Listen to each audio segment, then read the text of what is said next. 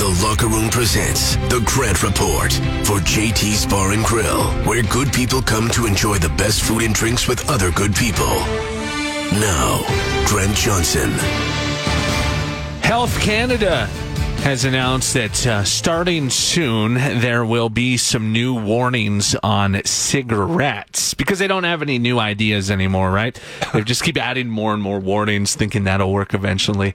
So no longer will the warnings just be on your package of darts. Now uh, these health warnings will actually be written right on the cigarette. Get out of here. First place in the world to do something like this. So written on the cigarette. Sounds healthy. Uh, will say things. Yeah, I was wondering about this ink that you're going to be smoking now. That can't be good for you.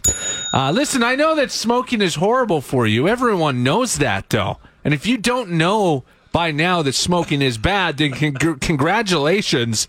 You are the most oblivious person in the world. Everyone knows smoking is bad. Kids, adults, grandparents, people smoking know it's bad for them already.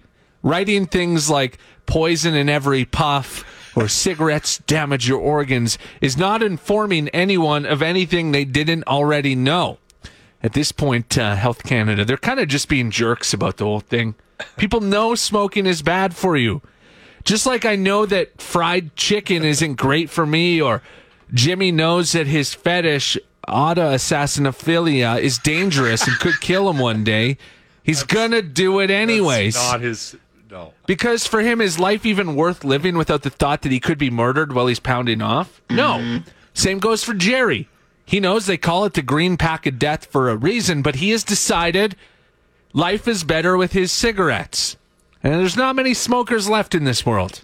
It's time we just let them live their shortened lives in peace.